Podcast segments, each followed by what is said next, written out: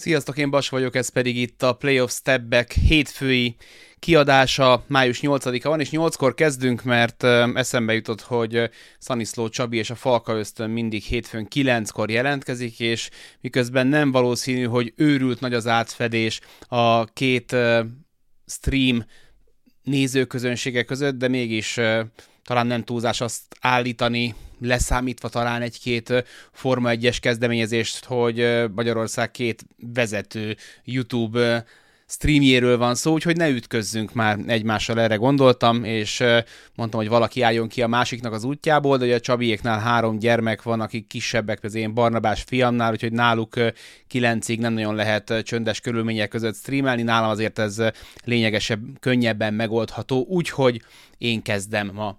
Amióta utoljára jelentkeztem, ez vasárnap délelőtt volt, volt két nagyon sima meccsünk, és volt szerintem nem túlzás azt mondani, hogy két instant klasszikusunk, mindennel fogunk foglalkozni, és nincs megállás, mert hajnalban folytatódik majd a playbacken a közvetítés, um, négy órakor lesz majd Los Angeles Lakers és Golden State Warriors negyedik mérkőzés magyar kommentárral a playbacken, ha nem tudod, hogy hogyan kell csatlakozni, akkor a baska.hu oldalon megtalálod a cikkek között a leírást. Úgyhogy remélem, hogy ott találkozunk. Nagyon szeretném a Heatnix-et is megcsinálni, de holnap 10-től edzésem van, és estig meetingelek, meg, meg, meg ilyen marketing fórumon vagyok, úgyhogy nem, nem tudom egyszerűen mind a kettőt megtolni, és azt hiszem, talán ez nem túlzás, hogy ha kiírnám szavazásra, akkor meg masszív, kétharmados, háromnegyedes többség jelezné azt, hogy inkább a Lakers Warriors meccset szeretné nézni, úgyhogy ezt fogjuk tolni majd playback-en. Támogatnál a csatornát, akkor tudsz itt bugyipénzt tolni, vagy tudsz most már csatornatagságot is vásárolni, illetve Patreonon havi kisebb-nagyobb összeggel támogatni. Ez most a playoffban azért éri meg különösen, mert nagyjából a lefújás után, hát egy ilyen fél-három órával, órával a kommentált éjszakai meccs felkerül teljes egészében, úgyhogy be tudod pótolni akár így is. Na kezdjünk bele a két sima meccsbe, hogyha nem bánjátok. A Miami Heat és a New York Knicks úgy csapott össze, hogy végre ebben a sorozatban a körülményekhez képest kb. mindenki egészséges volt. Ez persze nem azt jelenti, hogy feltámad hamvaiból Viktor Oladipo és Tyler Hero, mert azért hát az még messze van, főleg Oladipo esetében, de az előző meccsre visszatért Randall, a mostani meccsre visszatért Jimmy Butler, hogy hány százalékosak azok a lábak, bokák, térdek, azt szerintem ne firtassuk. De az, hogy teljes keretekben álltak fel a csapatok, ez a Miami Heatnek állt jobban. Ahogy ezek a lassú, sokfaltos, mocsárban cuppogó 90-es éveket idéző derbik is alapvetően a Miami Heatnek állnak jobban, az ember várná, hogy előveszik az emberek az ekkora mobiltelefonjaikat, meg még rá pattintanak egy blázra az oldalvonalon, akkora retro feeling van a 100 pont környéki meccsekkel. Gyenge mezőnymutató, még gyengébb triplázás mindkét oldalon, de közben kőkemény a meccs, 53 büntetőt dob a két csapat, de hát ránézésre még vagy 20 simán befújhattál volna, ez is a, a, a lazábban fújt derbik közé tartozik, és úgy nyer 19 ponttal a Miami Heat, hogy 96-szor van náluk a labda ezen a mérkőzésen, és 105 pontot dobnak, ami a leggyengébb teljesítményük ebben a rájátszásban, és így tudnak ráverni majdnem egy 20-ast a Knicksre mert, mert Jimmy Butler mellett a húzó emberek is oda teszik magukat a Miami Heatben. Butler lábadozva is 28 pontot dob, nem lehet összehasonlítani az 56 pontot, dobóat ugye pont kétszer annyi, a, amit hozott a Milwaukee Bucksnak, de ez bőven elég, és nagyon okosan játszik, és nagyon jól használja az erejét, kis túlzással egymaga rakja ki a meccsből Mitchell Robinson, három faltot üt, konkrétan Jimmy Butleren, Mitchell Robinson, és jön az extra teljesítmény Kyle Lowry, meg Max Truss részéről, akik egy-egy időszakban, amikor éppen Butler pihenőre fogja, akkor a csapat élére állnak.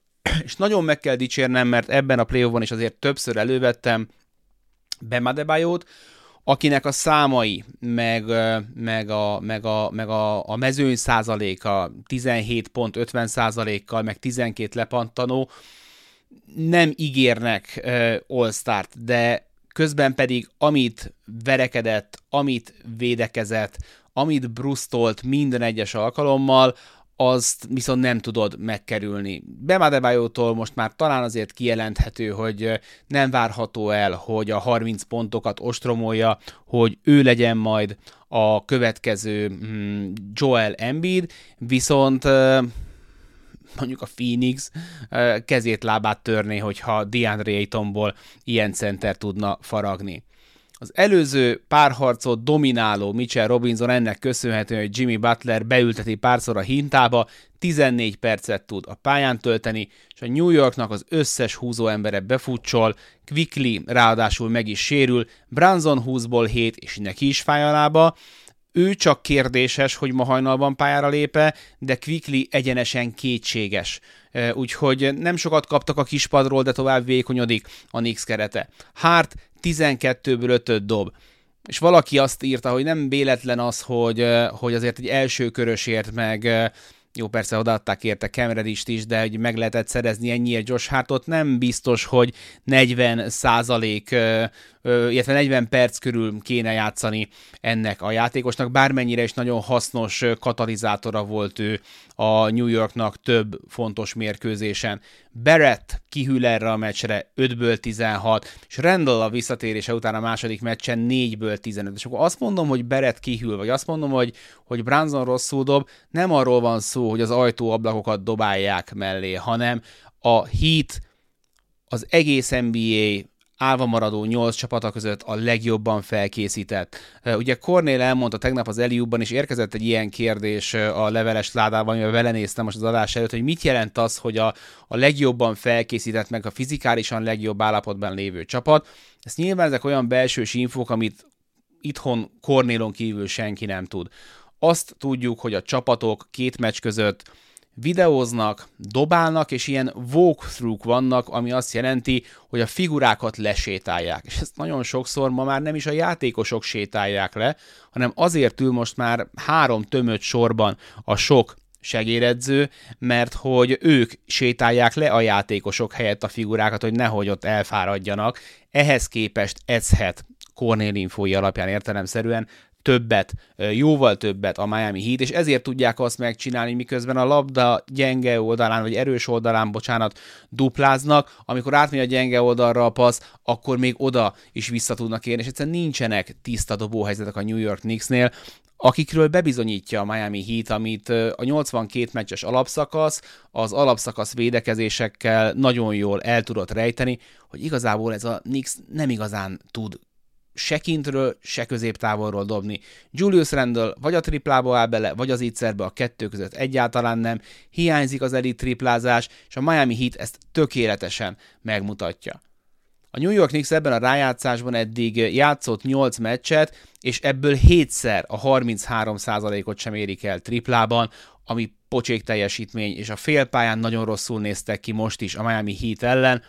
Um, tök érdekes, hogy, hogy amíg az alapszakaszban az egyik legmegbízhatóbb, az egyik leg ponterősebb kispadja a New York Knicksnek volt, negyedikek voltak, ugye ebbe beleszámít Josh Hartnak a teljesítménye is, és a Miami Heat pedig a 30 csapatból a 22 volt, addig elérkezünk a playoffba, és jelenleg a leghatékonyabb, a legponterősebb kispad a Miami Heat, és a New York pedig behorpadt teljesen ezen a területen, nem tudnak megfelelő teljesítményeket csiholni, és mondom, itt is para az, hogy, hogy Josh Hart bekerült végül a kezdőbe. Úgyhogy olyanokat lehetett már olvasni, hogy a következő meccsen elő fogja húzni akár Ivan Furnyét is Tom Thibodeau, ami jelzi valamennyire azt, hogy mennyire lehet kétségbeesve. Ha ma éjjel a New York Knicks nem egyenlít idegenben, akkor ennek a, a sorozatnak jó eséllyel vége van. És hogyha emlékeztek, akkor idegenben ez a csapat még nem kapott ki. Ebben a playoffban még a Milwaukee Bucks-tól sem, Sajnos ezt a meccset mondom nem fogom tudni közvetíteni, de majd két nap múlva, szerda este kilenckor beszámolunk majd erről is, úgyhogy nem maradtok le majd az eredményéről. Um, előnyben van, azt gondolom, lélektani és, és sok egyéb más előnyben a New York Knicks. Julius Randallnek fel kell javulnia, Jalen Brunsonnak fel kell javulnia, a védekezésüknek Jimmy Butleren valamennyire fel kell javulnia, bár azért 105 kapott ponttal mostani NBA-ben lehet meccset nyerni, csak ahhoz mondjuk 110-120-at kell dobni, amire ez a New York képes lenne, de nem ez ellen, a Miami védekezés ellen. A nap második mérkőzésén a Los Angeles Lakers a Golden State warriors játszott, ezt a meccset közvetítettük, közvetítettem playbacken. Előbb azt mondtam, hogy ha New York Knicks ma nem egyenlít, akkor a sorozatnak jó eséllyel vége. Ezt ennyire egyértelműen nem állítanám a, a kaliforniai állami bajnokság döntőjéről, mert ugye a bajnok szívéről nem mondjunk le, de biztos vagyok azért abban, hogy Steve Kerr meg a bandája szívesen egyenlítene ma este. Az előző meccsen ugye kérdés volt, hogy mit változtat majd Darwin Ham. Steve Kerr ugyanazzal a felállással, ugyanazzal a taktikával, ugyanazzal a gondolkodással ment neki a harmadik meccsnek is, ami neki egyébként a szokása, és most, hogy ezért előveszede, vagy nem, az a szíved joga. Hogyha Draymond Green a kispadról jön be azért, mert az eltiltása után jól játszott egyébként a Warriors és Pool jól nézett ki a kezdőben, akkor egészen addig Draymond Green a kispadról fog bejönni, amíg egyszer ki nem kap a Warriors. És így a következő meccsen is a Warriorsnak Jamichael Green volt a kezdőben, Kevin Looney volt a, a kispadon, de ez most már senkit nem lepett meg, és Jamichael Green nem tudta rányomni a bélyegét egy picit sem erre a mérkőzésre. Hem egy meglepetést hozott, és úgy döntött, hogy ahelyett, hogy folyamatosan Vanderbiltet égetné Steph Curry, aki az előmeccsező meccsen klasszikus irányítóvá változott át, és osztott 12 gólpassz, de ennek ellenére 50% fölött tudott dobni mezőnyből, és dobatta orvérzési Clay thompson hanem azt mondta, hogy fogja inkább Reeves, vagy fogja inkább D'Angelo Russell, hogy amikor majd érkezik a törvényszerű zárás, akkor azt ennek köszönhetően vagy Anthony Davis, vagy Vanderbilt, vagy mondjuk LeBron James adja, és onnantól kezdve pedig megmaradjon az a folytogató érzés Steph Curryn, amin től nem tud szabadulni.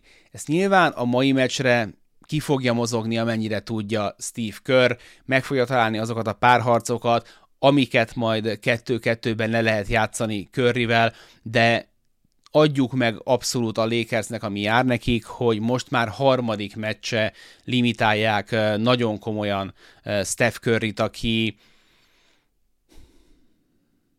nem tudom, hogy amikor az ember kettő egyre e, hátrányban van, és, és nagyon kikap, akkor lehet-e dicsérni. Én olyan szempontból tudnám dicsérni, mert mindig megkapom, hogy Warriors párti vagyok, de olyan szempontból tudnám dicsérni Steph Curry-t, hogy erőlködhetne, vállalhatna egészen elkeseredett dobásokat három emberen túl, és ezt nem teszi, hanem próbálja és várja a, a, a lehetőségét.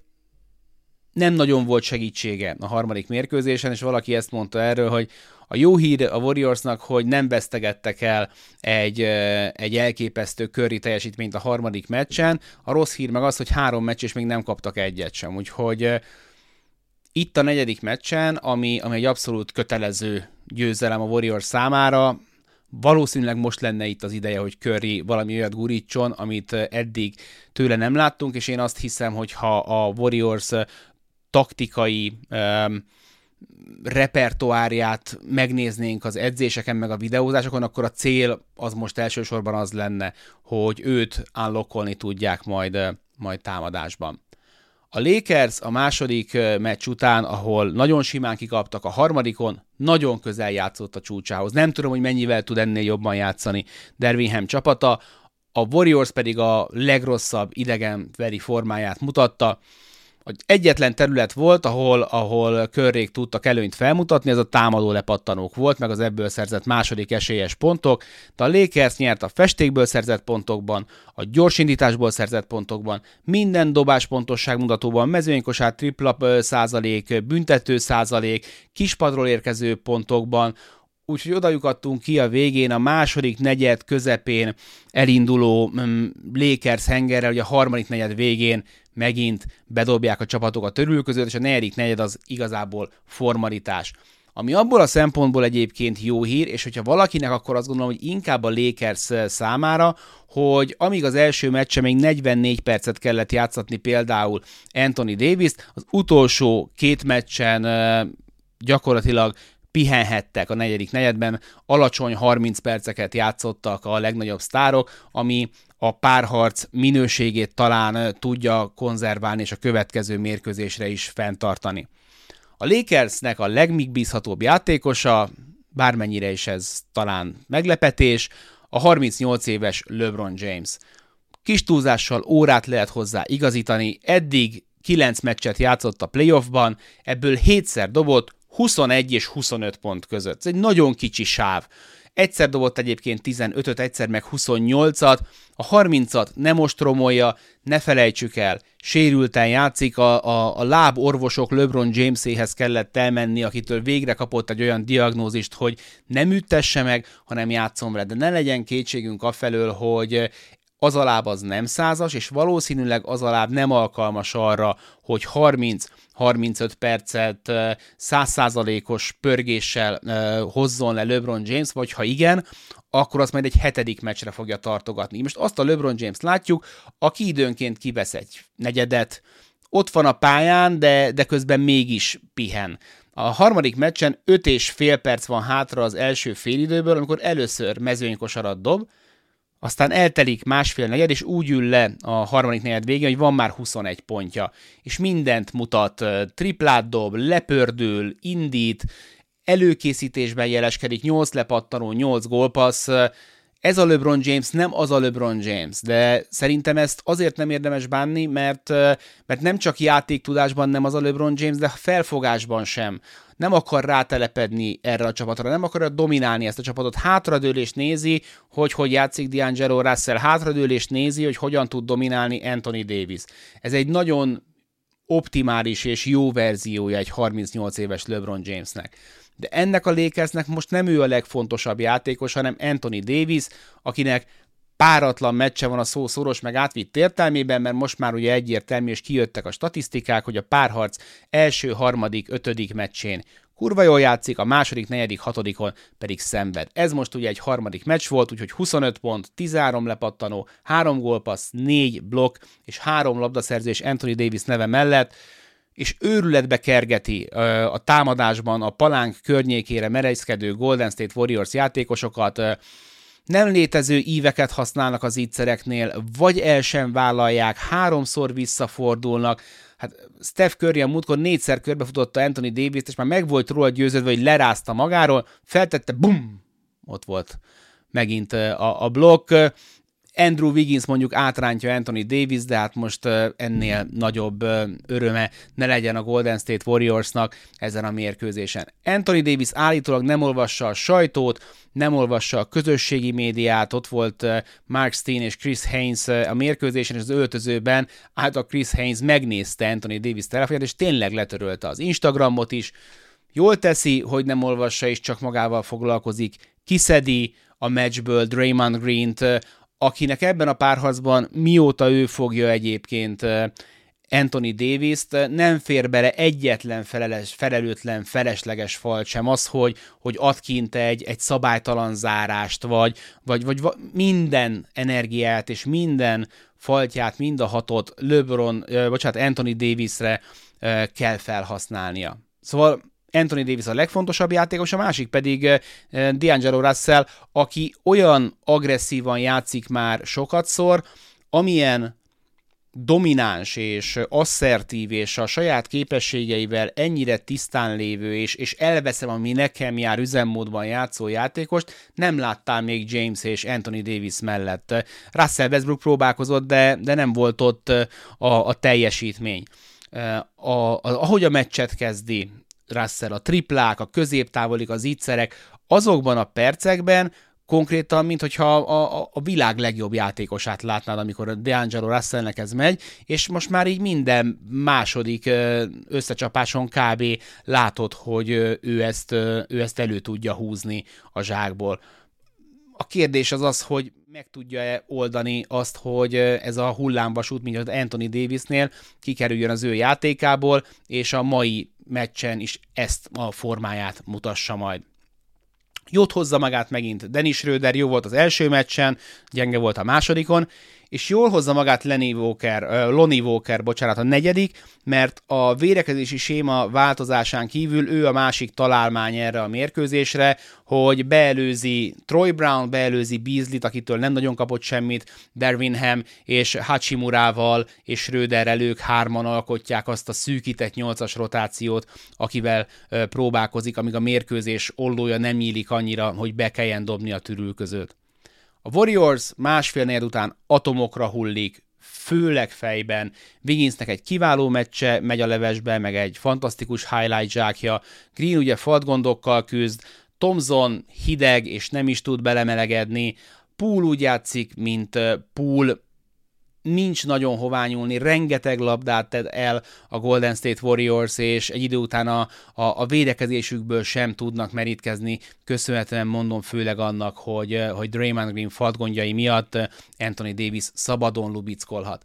Ha már pool pool, akkor említsünk meg egy hiányzót a Los Angelesnél is, hogy Reese meg Reeves, akinek igazából egy igazán látványos és kiemelkedő meccse volt, az első a Memphis Grizzlies ellen, Azóta folyamatosan esik a teljesítménye zsinórban, az ötödik meccse, azt hiszem, amikor zuhan a, a dobott pontjainak a száma, ami nem egy fenntartható trend, talán el is kellene most már lassan gondolkozni azon, hogy a rotációból kikerüljön, már hogy a, talán a kezdőcsapatból kikerüljön, nem tudom, mert hogy arra jó volt, hogy orálisd elsődleges védőként Steph Curry, de például amikor Thompsonnak nagy meccse volt, akkor nem nagyon tudta, hogy merre induljon Clay Thompson.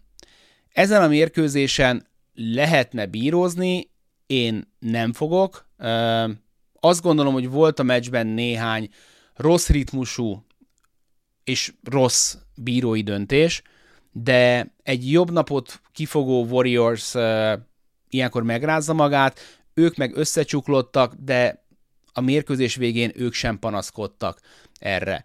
Meg lehet nézni azt, hogy mekkora a különbség az elvállalt büntetők számában, amikor ránézel a statlapra reggel, akkor azt mondod, hogy mocskos csalók, amikor megnézed a meccset, akkor meg azt mondod, hogy oké, okay, tesó, hát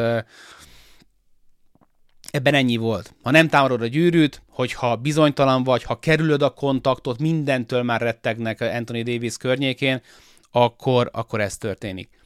Ma hajnalban jön a negyedik meccs, ahogy megyünk előre, egyre csökken a meglepetések száma. Ugye a Lakersnél nem jöhet páros meccs. Kell hozni Antonia Davisnek magát, és kell hozni D'Angelo Russellnek magát. A Warriorsnak pedig meg kéne oldani a Currynek a, a felszabadítását, de hogy ez azért nagyon nehéz, mert hogyha emlékeztek, amikor 50-et dobott a Kingsnek a hetedik meccsen, abban mennyi zicser volt. Nem egyrészt nem tudod egy lapon elíteni védekezésben, és, és blogban, és fesztávban Saboniszt és Anthony davis -t. Másrészt nincs olyan játékosa jelenleg a Golden State Warriorsnak, aki ki tudná rángatni a gyűrű alól Anthony Davis-t. Valahogy ezt kellene még megoldani, és akkor talán hogy elindulhat valami, mert egyébként arra számíthatnak, hogy, hogy rengeteg triplát dobnak, illetve a labdát kell majd gyorsabban járatniuk. Múltkor írta valaki playbacken a meccs vége felé, a sor mint alapján most egy szoros Warriors győzelemnek kéne jönni, ugye volt egy szoros Lakers, sima Warriors, sima Lakers, most egy szoros Warriors, négy órakor kiderül, hogy mi történik. Egy dologra szeretnék még kitörni, mert, mert tegnap írtam erről egy, egy posztot, és így nem tudom, minimum megosztó volt, egy picit szeretném magamat körbeérni ezzel kapcsolatban. Ez James és az ő fia és az egyetemi um, felvételi, tehát én mindössze annyit kifogásoltam, és lehet, hogy nem kellett volna beletrolkodni ebbe az örömteli pillanatba, hogy, hogy ez egy, ez egy olyan, elmondom, hogy én mit mondtam volna. LeBron James helyében, és szerintem érteni fogjátok, hogy nekem mi volt ebben a bajom. Én azt mondtam volna, hogy hatalmas nap ez az életemben, elképesztően büszke vagyok a fiamra, aki ugyanazt a pályát választja, mint én, hatalmas terhet cipel a vállán, mert én vagyok az apja, és ennek ellenére válogathatott az egyetemek közül, és nagyon örülök, hogy megszületett a döntése, és itt egymáshoz közel fogunk játszani, és továbbra is ott fogok majd állni mellette minden meccsen, ahogy, ahogy eddig, és hajrá, Broni.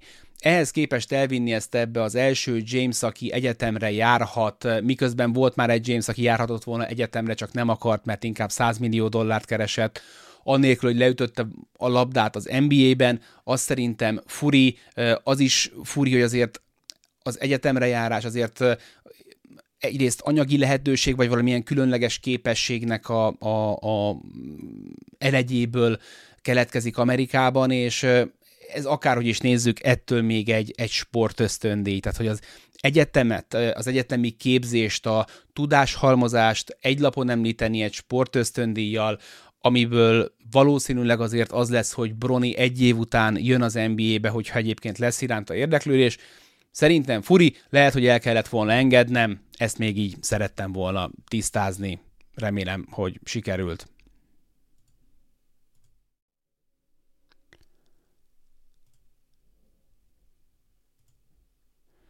Folytassuk a Boston Celtics és a Philadelphia 76ersnek a párharcával. Hát tegnap nagy napon volt, kérdezte Csabi az Eliubban, hogy hogy melyik csapatnak a továbbjutásában vagyunk a leginkább magabiztosak, és én mondtam, hogy hát figyelj, én igazából a Heat mellett mondanám a, a Bostont meg a, a Denvert is, jól, jól öregedtek ezek a, ezek a mondatok, de, de ez egy ilyen playoff, és egyetlen dolog szokott ilyenkor megnyugtatni, hogy jön a másnap, megyek Pestre, és, és elkezdem hallgatni a Low Postot, az Uncutot, a Hoops Collective-et, Bill Simmons-t, azokat a podcasteket, akik így a playoffban, rotációban vannak nálam, hogy ezek jönnek vissza, hogy hát, hogyha mondanom kellett volna valamit, azt hittem, hogy így lesz sima, úgy lesz sima, ez egy ilyen playoff.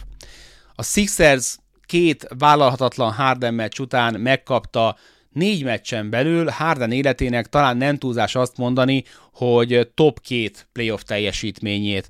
Az első nyolc kísérletéből hetet bedobott James Harden, az első 13 percben 18 pontot dobott, 23 kísérletéből 16 a háló alját érte, dobott 9 triplát, illetve 9-ből 6 triplát, és 48 percet játszott a hosszabbítással együtt, szuper hatékonyan, és nagyon sokáig volt, azt hiszem eladott labda nélküli meccse, most azt nem tudom, hogy végül adott el labdát, vagy megúszta nélkül, de ezt mindjárt megmondja nekem a statisztika.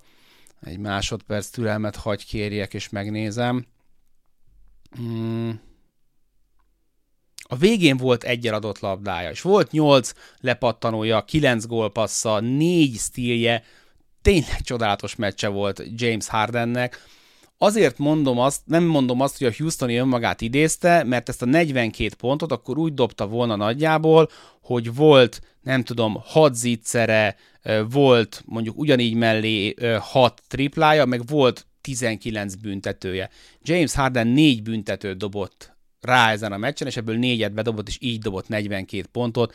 Zseniális volt, amit a, amit a, amit a fickó csinált, az az asszertivitás, az az agresszivitás, ahogy odaért, ahova szeretett volna. Hol van az a Harden, aki az első körben a Brooklyn ellen e, totyog és támolyog a gyűrű környékén, elképesztő pálfordulás a, a, a faszitól. És szükség volt erre a formára, mert hogy Embiid ha ránézel, akkor ezek 34 pont, 13 lepattanó, 4 gólpassz, de hogy ennek a vége, ez nagyon vérzett. A negyedik negyedben lépni nem tudott a fickó. Ugye ne felejtsük el, 6 hét lett volna az az ideális idő, amit ki kell hagyni ezzel a sérüléssel, három után játékra jelentkezett, Ránézésre nem látszik szerintem sokszor, hogy sérült, de azt mondta, hogy a negyedik negyedre, sőt igazából a második felében a meccsnek nem maradt lift, nem maradt emelkedés, nem maradt ruganyosság már a lábában, minden dobás rövid volt, és emiatt nagyon unkarakterisztikusan megúszós megoldásokat választott folyamatosan Joel Embiid. Az utolsó negyedben 6-ból egyet dobott, miközben a csapat is 19-ből 6 volt mezőnyből, és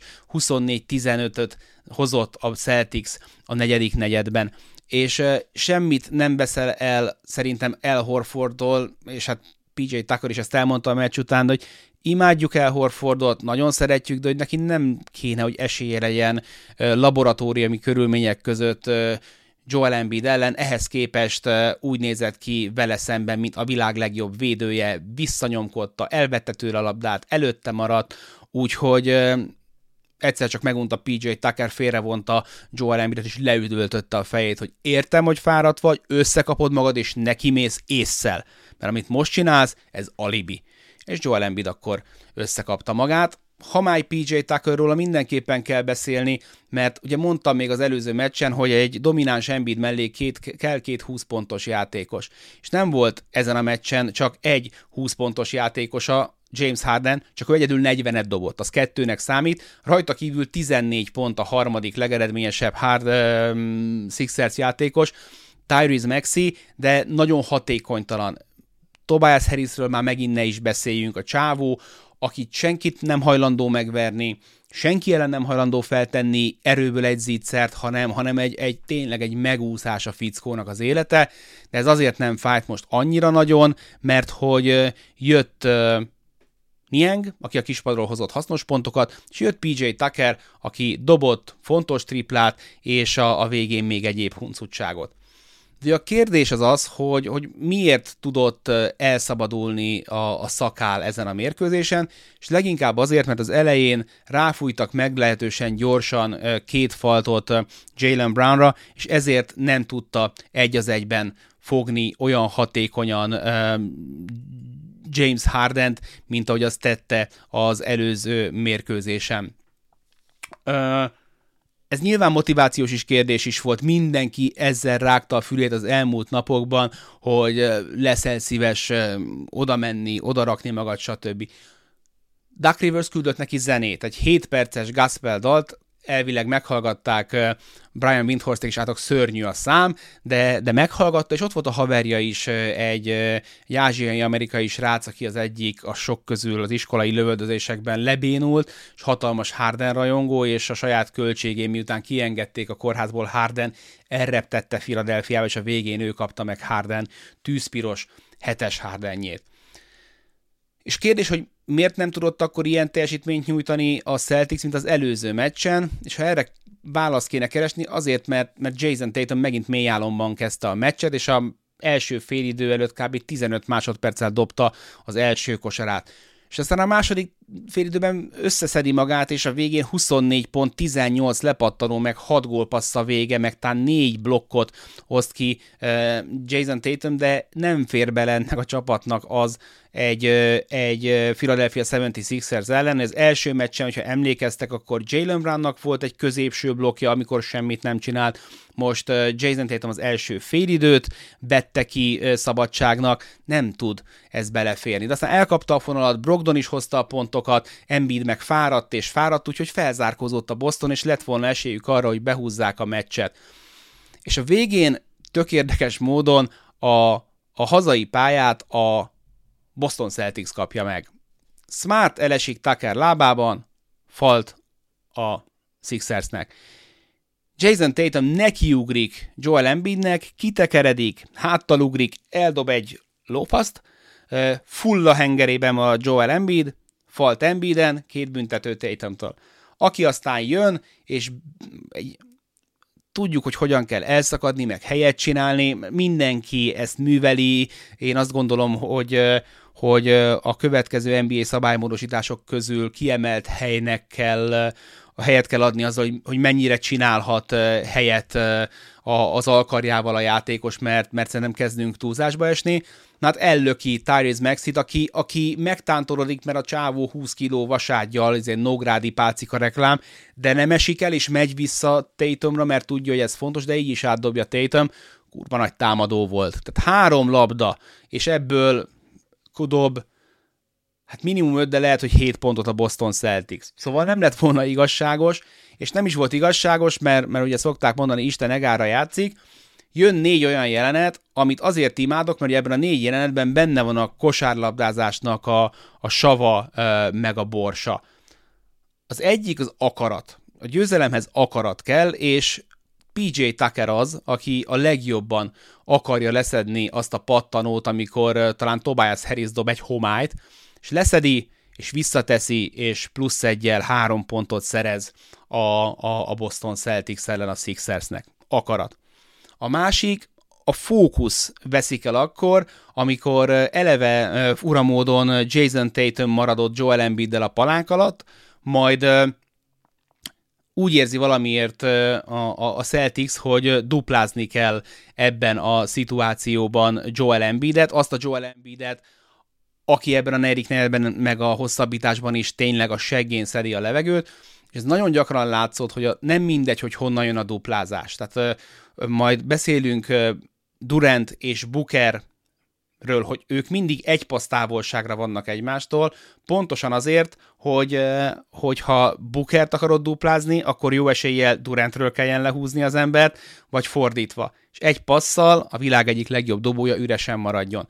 Na itt is nem a gyenge oldalról, a, a, a Tobias Harrisekről, vagy a Tyrese Mexikről érkezik a duplázás, hanem leolva Jalen Brown, belép a sarokból, és rásegít Hardenről Joel Embiidre, aki egyből kipasszolja, érkezik a tripla. Fókuszt veszít. Jalen Brown. Akarat, fókusz. Szakmaiság. Értem, hogy Joe Mazzulla nagyon bízik a csapatában.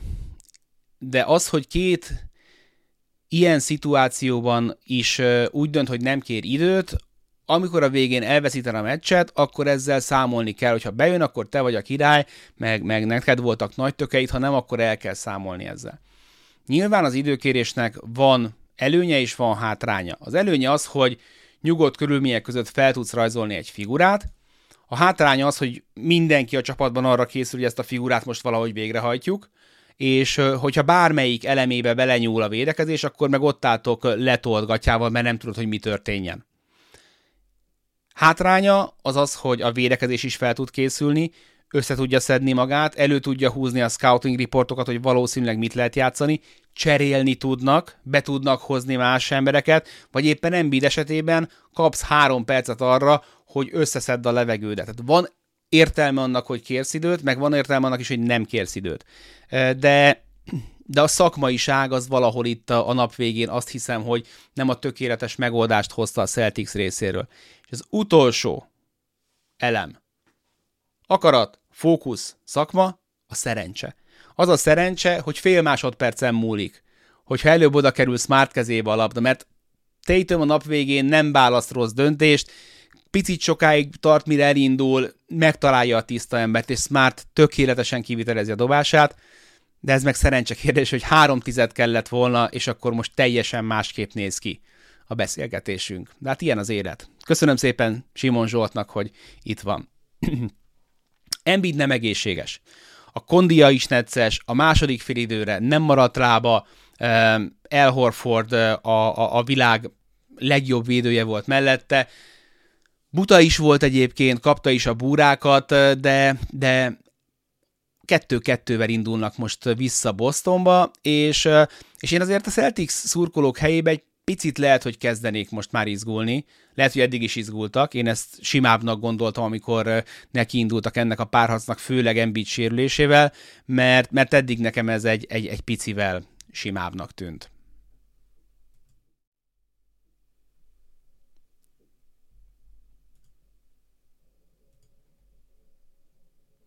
Na és akkor zárjuk az utolsó mérkőzéssel a mai stebbeknek az elemző részét. Hát, hogyha valami simának tűnt, akkor ez, ez a párharc volt 2-0 után. Hol van már az az idő, amikor azt írom ki Twitterre, hogy kulcsfontosságú lenne a harmadik meccset megnyerni a Denver Nuggetsnek, mert az vélhető, hogy a Lakers meg a Warriors el lesznek egymással egy darabig, és akkor milyen sokat lehet majd pihenni. Na, ehhez képest ez a párharc már biztosan 2-2, míg a Lakers csinálhat belőle még 3-1-et, de ebben a sorozatban, ahol a Sunsnak papíron el kellene fogynia, az történik, hogy sorra egyre többen jelentkeznek játékra. Amit Booker csinál ebben a playoffban, arra tényleg nincsenek szavak, és, és egyetlen, egyetlen játékos ugrik az embernek be a közelmúltból, az pedig Kobe Bryant, azt leszámítva, hogy Kobe Bryant soha nem volt ilyen hatékony. Megközelítőleg sem volt olyan hatékony, mint amilyen számokat Devin Booker hoz. űrkosárlabdát játszik megint, és ma Durant is felnő mellé hatékonyságban. Mind a ketten 36 pontot dobnak, és Durant erőszakos. Megnéztem direkt, játszott 47 meccset az alapszakaszban. A 47 meccsből alapszakaszt értem, hogy el kell felejteni, és most már én is tudom, meg, meg minden tiszta, de hogy a 47 meccsből 12 alkalommal tudott legalább 10 alkalommal büntetőt dobni Kevin Durant. Ez a meccseknek nagyjából a negyede. A playoffban eddig lejátszott 9 meccset, ebből 5 olyan volt, amikor legalább 10-szer odaért, és oké, okay, hogy a Clippers elleni sorozat azért masszívan a, a, a zebrák által támogatott volt, de akkor is ez 50 fölötti teljesítmény, 55% Durant odaér a vonalra, akkor is, ha egyébként nem megy neki a dobás. Most meg ráadásul ment is neki még a dobás, Booker meg kiosztott mellé még 12 gólpaszt is, Chris Paul hiányában nem csak a pontszerzésből, hanem az irányító munkából is kiveszi a részét. Mondom, hogy milyen statisztikai csodát ér ez a két fickó. Booker és Durant az utolsó két meccsen dobott 158 pontot, ami a második legtöbb, amit valaha egy duó két meccs alatt dobott. A rekordot Michael Jordan és Orlando Woolridge tartja még 1986-ból, de ebben benne van a 63 pontos máig playoff rekord Jordan meccs. Az utolsó 55 szezonban Azelőtt azért nem megyünk messzebbre, mert régebről nincsenek még statisztikák, mert még kőtáblára vésték őket, és elporlattak. Booker az egyetlen olyan játékos, aki két meccs alatt legalább 80 pontot dob, legalább 75%-os dobáspontossággal. Történelmi, soha meg nem látott, elő nem fordult dobó teljesítmény az, amit Devin Booker ezen a két meccsen kirak a parkettára Phoenixben. Az első kilenc meccsén dobott 331 pontot, ami a legtöbb, amit valaki az első kilenc meccsén a playoffban villantott, mióta Jordan 361 dobott még 1990-ben.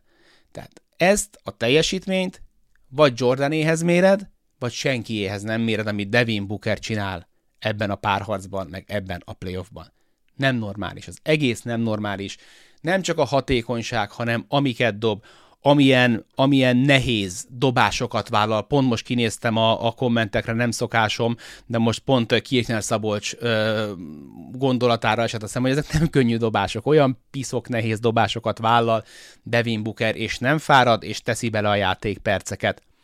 A túloldalon Nikola Jokic csodálatos, mondanám, hogy MVP teljesítmény, csak az MVP-t idén Joel Embiidnek hívják, 53 pont, fura módon csak 4 lepattanó és 11 gólpassz, 66%-os mezőmutatóval, 30-ból 20, csodálatos megoldások sora folyamatosan, és hozza Jamal Murray is magát. Az előző meccsen elő lehetett venni, az utolsó negyedre eltűnt. Ebben a meccsben ez nem történt, 5-ből 4 dob Jamal Murray az utolsó 12 percben, de idegállapotban van Mauni, mert az újságírókkal nem találkozik már, mire bemennek az öltözőbe, Jamal Murray már uff, eltűnt. Az igazi meglepetés azonban nem ez, hanem a Sunsnak a kispadja, amelyik a harmadik meccsen is kettő ponttal, hónajszaggal, de többet dob, mint a Denver, ami jó, egyszer még belefér. De azt képzeljétek el, hogy tegnap este a kispadról 40 pont érkezett Phoenixben, és 11 érkezett Denverben.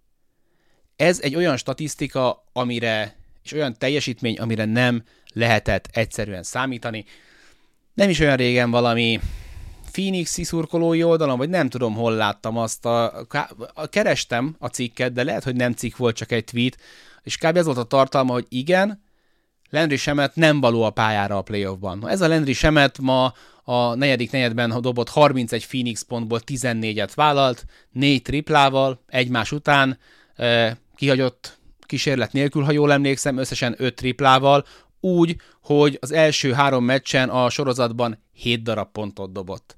Agyfasz. Az előző meccsen azt mondtam a negyedik negyed elején, azt playbacken uh, toltuk, hogy legalább két-három kosár kell a Bukeren és Duranten kívül, hogy a Suns meg tudja nyerni a meccset, akkor pont hármat hoztak. Most hetet láttál. Dobott semet, négy triplát volt Lendélnek, volt Aitonnak egy plusz egyje, és volt Rossnak egy kosara. És ehhez Buker négy gólpasszal járult hozzá, hogy a kiegészítő emberek kapott belőle persze valószínűleg Durant is, de hogy, hogy előre tudjanak lépni. Amikor ki, ezt a két embert egy az egyben nem tudod megfogni, viszont két embert duplázni folyamatosan, az pedig piszkosul nehéz. Tehát a, a csapatok általában arra építenek, hogy van egy darab játékos, akit duplázni kell, ebben a szánzban kettőt kellene, és abból jönnek azok a passzok, amikből aztán Landry Semet nagyon tisztán tud dolgozni, és ahogy mondtam, Durant és, és Booker pedig folyamatosan úgy pozícionálják magukat, hogy egy passzra legyenek egymástól, úgy, hogy háromszor is meggondolod azt, hogy belépsz mondjuk Kevin Durantról duplázni Devin Bookerre, ha pedig igen, akkor indul a rotáció, mindenki egyel közelebb lép, és egy okos ember ilyenkor átpasszolja a túlsó sarokba, ahol valaki majd egyedül áll, például Landry Semet. egy embernek a játékára volt szerintem nagyon sok uh, kosárlabda szurkoló kíváncsi, ez DeAndre Ayton, aki kiviharzott az arénából, nem beszélt az újságírókkal, nagyon jó arc volt Jock Landale, nagyon megvédte, hogy, hogy mennyire jó csapattárs és mennyire segítőkész DeAndre Ayton. Ott maradt a kezdőben, és figyelj, még mindig lehetne agresszívebb, hat mezőny kísérlete volt, annál szerintem tudna ő többet, hogyha agresszívebben válna le, és esetleg többször meg is játszanák, de ne panaszkodjunk, mert egyébként meg az van, hogy Lendéllel ketten együtt kiadnak egy stabil kezdő centert, ketten 48 percet játszottak nagyjából, az egész meccset vagy ez vagy az játszott, 16 pont, 13 lepattanó, egy gólpassz, két labdaszerzés, két blokk. Hm. A Denvernél az, hogy Nikolaj is tarthatatlan, az alap. Az, hogy Jamal Murray inkább gyakrabban, mint ritkán fel tud lépni mellé, az sem meglepetés. Aaron Gordontól nem láttunk olyan őrültsokat ebben a sorozatban, de igazából Michael Porter Jr. az, akit szerintem lassan, vagy inkább gyorsan, mert kettő-kettővel mennek vissza, és mondjuk itt mondjuk a benyalja az ötödik meccset, ugye szokták mondani, a pivotal ötödik meccs a kettő-kettes sorozatoknál, szóval, hogy belenéz egy zakóba a Denver, akkor elég komoly gondjai lesznek. Michael Porter Jr. eddig a playoffban két meccsen tudta megdobni a szezon átlagát, ez 17 és fél pont volt, viszont az utolsó öt meccséből négyszer 12 pont alatt végzett. Nem önmaga, és hevileg azért egy ilyen szűk Phoenixi keretnek nem biztos, hogy ezt, ezt e, e, ezzel szemben meg kéne ezt tudni csinálnia Michael Porter Jr.-nak.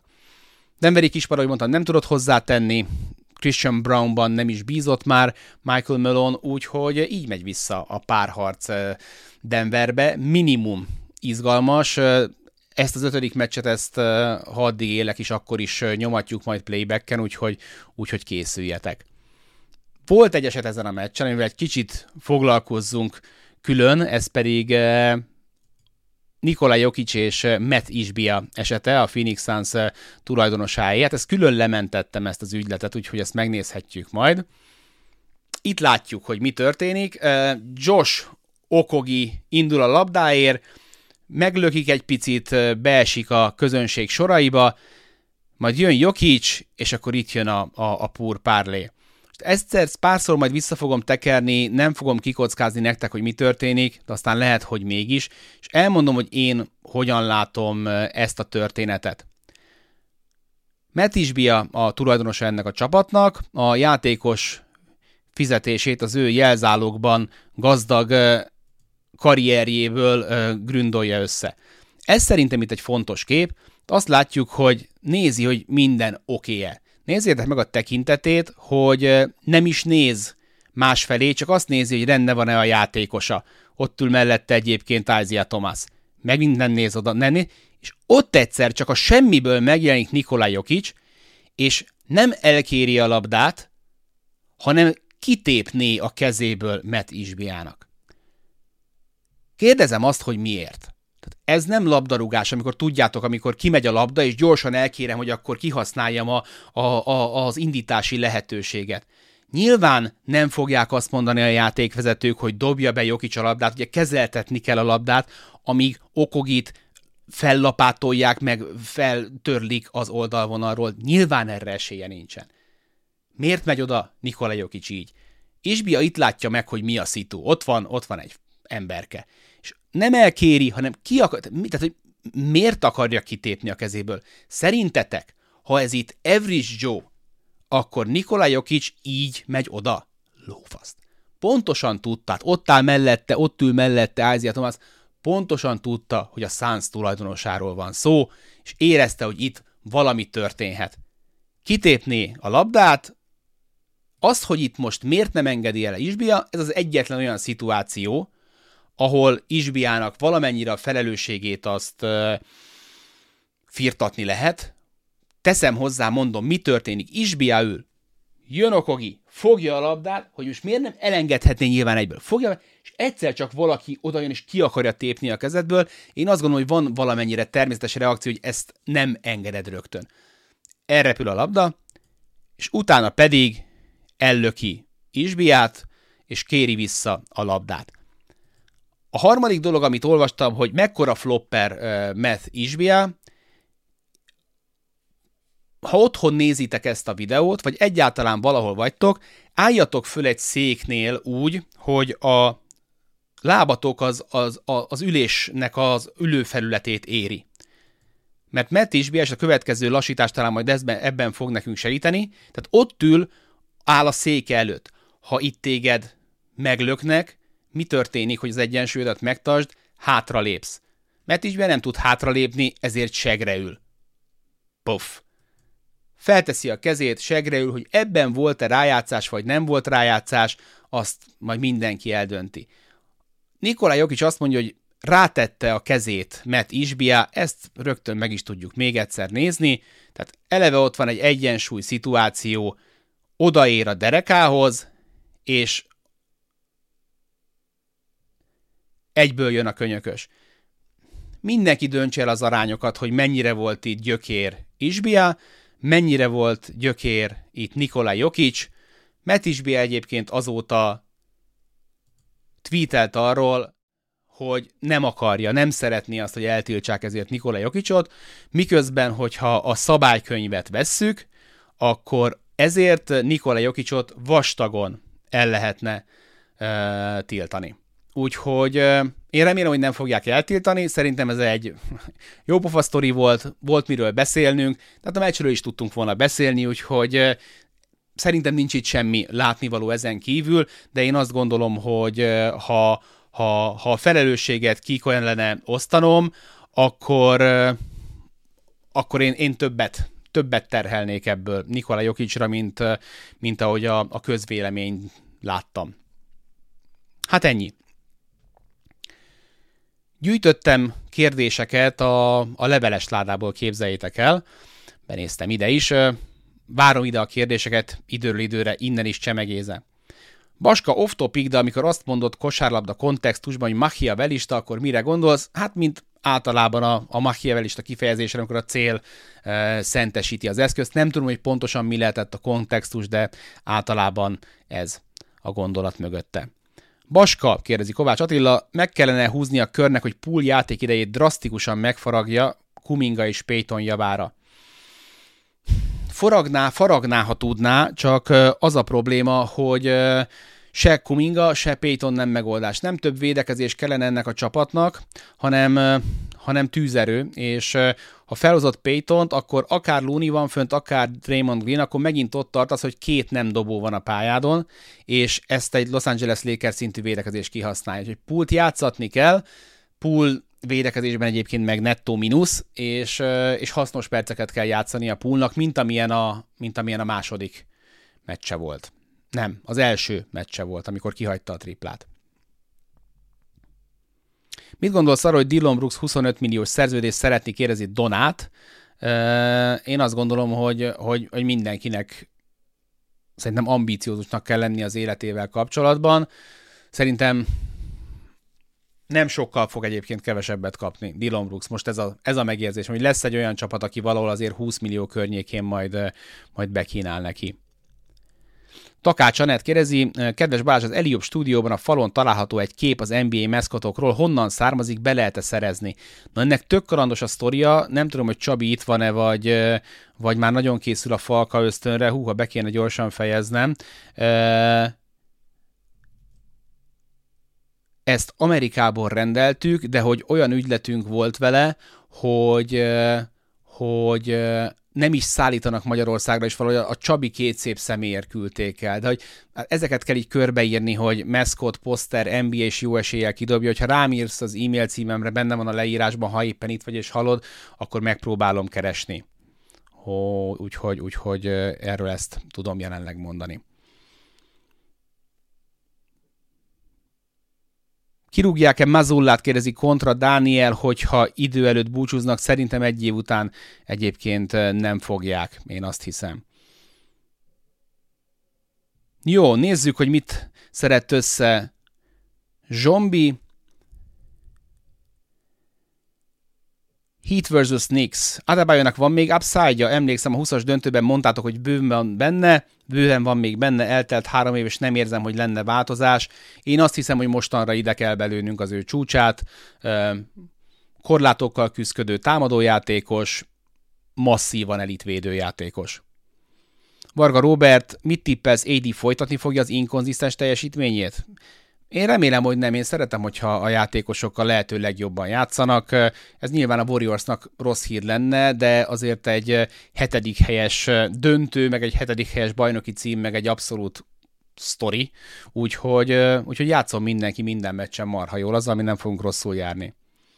Lesz-e majd Legendary LeBron a Warriors ellen? B13 kérdezi.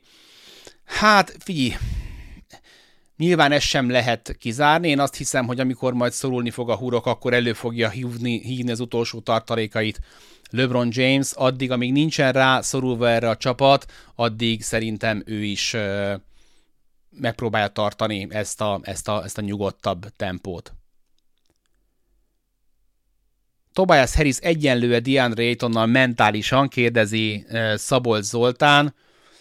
Mm, szerintem, szerintem, szerintem Aiton rosszabb. Szerintem Aiton rosszabb. Harris egyszerűen csak nem tudom, puha meg, meg, meg valahogy nem tudom, nem érdekli. DeAndre Aitonban én még látnék, látnék fantáziát. Manti helyében kiültetni, de Aitont nem, nyilván nem, főleg az előző meccse után sem, hanem, hanem folyamatosan kell belé tolni az önbizalmat, hogy, hogy szükség van rá, és legyen még agresszívabb. Látszott, hogy amikor jól csinált, akkor marha büszke magára, a közönség is nagyon támogató volt, bármi történt vele, ami pozitív, akkor ott törjöngtek neki. Ennek a srácnak ez kell meg, hogy valaki elzárja otthon nála a PC-t. Warren miért nem játszik? Játszik, lát, játszik TJ Warren, de, de ezt Monty Williamsnek mindenképpen fel kéne róni, hogy mielőtt elkezdte kitágítani a, a rotációt, hogy az előző adásban mondtam ezt a vágy hozzá mindent a falhoz, nézzük meg, hogy mi ragad, ezt ilyen utolsó utáni pillanatban húzta elő, amikor már Chris Paul is megsérült, szerintem is hamarabb kellett volna foglalkozni Warren beépítésével. Fenntartható-e Booker és KD remeklése? Ők fognak elfáradni, vagy Jokic? Ez a párharc fő kérdése. Nem normális, ami történik, de én ezt a két fickót, meg Jokicot is ezek után a meccsek után nem vagyok hajlandó megkérdőjelezni. Durant a legkomplettebb játékos a ligában. Miért lehet, hogy csak a Golden State Warriors ért fel a csúcsra? Hát azért azt gondolom, hogy, hogy bizonyos területeken, tehát mindkét oldalon nagyon hasznos. Az, hogy ő lenne a legkomplettebb játékos, az biztos, hogy benne van a top 5-ben, de hát te is látod, hogy mennyi szerencsére van szükség. Ha egy picivel rövidebb a lába, akkor döntőt játszanak. Ha nem egy full inkompetens csapatot raknak össze köré részben az ő ösztönzésére, akkor a Brooklyn kaland is tök másképp alakul nem, nem lehet ezt azt gondolom, hogy csak az ő számlájára írni, de szerintem neki is van abban része. Az, hogy, az, hogy a Thundernél nem sikerült, abban szerintem a legkevesebb, ott nagyon fiatalok voltak, szerintem egy rossz edzőjük volt, és egy rassz az rassz. Azóta azt gondolom, hogy ő is tett azért, hogy, hogy a bajnoki címek elkerüljék. Meddig vitatkoztatok Cornélla Badról? Kérdezi már Batot a Marci. Hú, hát ez nagyon kemény sztori volt. Uh, előtte kezdtük, és még az utána lévő reklámszünetben is folytattuk, úgyhogy együtt egy ilyen 35, 35 percet kb. Pont most néztem a szezon előtti beharangozód, érdekes, hogy a halálsoron lévő csapatokból hárman is jól teljesítenek, mennyire lehet tippelni. A lakers azt azért venném ki ebből a sztoriból, mert azért ők a csapatukat teljesen átalakították. A New York abszolút szezonközben is meglepetés volt, a Miami-val kapcsolatban viszont a szezon végén azt éreztem, hogy elkaptam ezt a trendet, mert, mert nagyon rosszul néztek ki, és aztán utána alaposan rácáfoltak, vagy rám cáfoltak. Végighallgattam, meg végignéztem én is a jegyzeteimet, volt benne nyilván jó meglátás, volt benne e, nyilván gyengébb, de hát ennek ez a, a, a, a szépsége. Úgyhogy e, izgalmas dolgok ezek. Na, belenézek még gyorsan én is a kommentekbe a végére.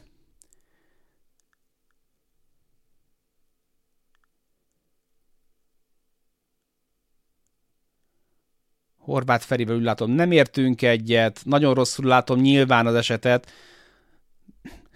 Marci, tehát hogy a pöcsönbe mehetne létszámfölényes Denveri támadás? Tehát láttál te már olyat az NBA-ben, hogy valaki kint fekszik, és fennáll a sérülés veszély, és a játékvezető elengedi? Ne őrjítsél már meg. Írjál inkább levelet, hogy dobja be a Michael Porter Jr.